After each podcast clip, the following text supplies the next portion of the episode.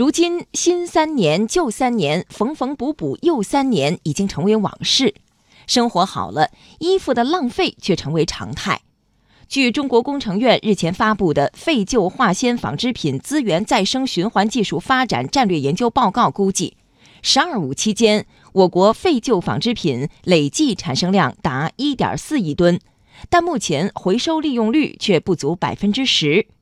旧衣新用到底难在哪里？来听央广经济之声记者洪浩的报道。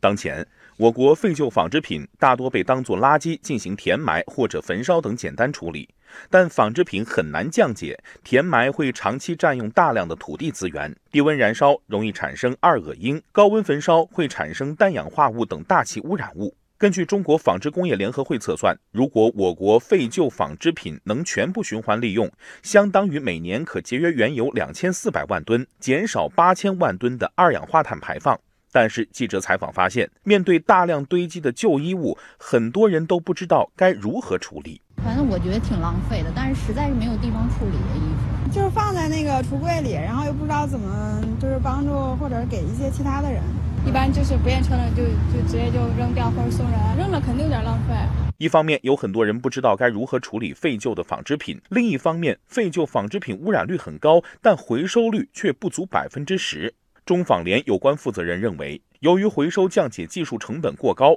导致很多企业不愿涉足废旧纺织品回收行业，成本相对还比较高。它整个这种处理的成本，如果超过了原丝的成本，就是不是再生的原生的这些纤维制造成本的话，那么它在竞争力上就不具备优势。从产业端来看，目前我国废旧纺织品回收再利用行业产业链体系不成熟和标准的缺失，直接阻碍了废旧纺织品回收的发展进程。中国服装协会副会长陈国强：中国的纺织服装，它的单体要素、单体企业、单体的能力真的都不差，但是我们协同问距离比较远，这就涉及到产业之间的关系。另外还有一个。有受到我们产业政策、环境政策的影响，比如讲，有些是鼓励的你这样去做，或者说有的呢是强迫你去这样做，那都需要政策问题。此外，我国的再生行业多在省市县乡的三不管边界区域设厂，落后产能比重大，产品同质化、无序竞争严重。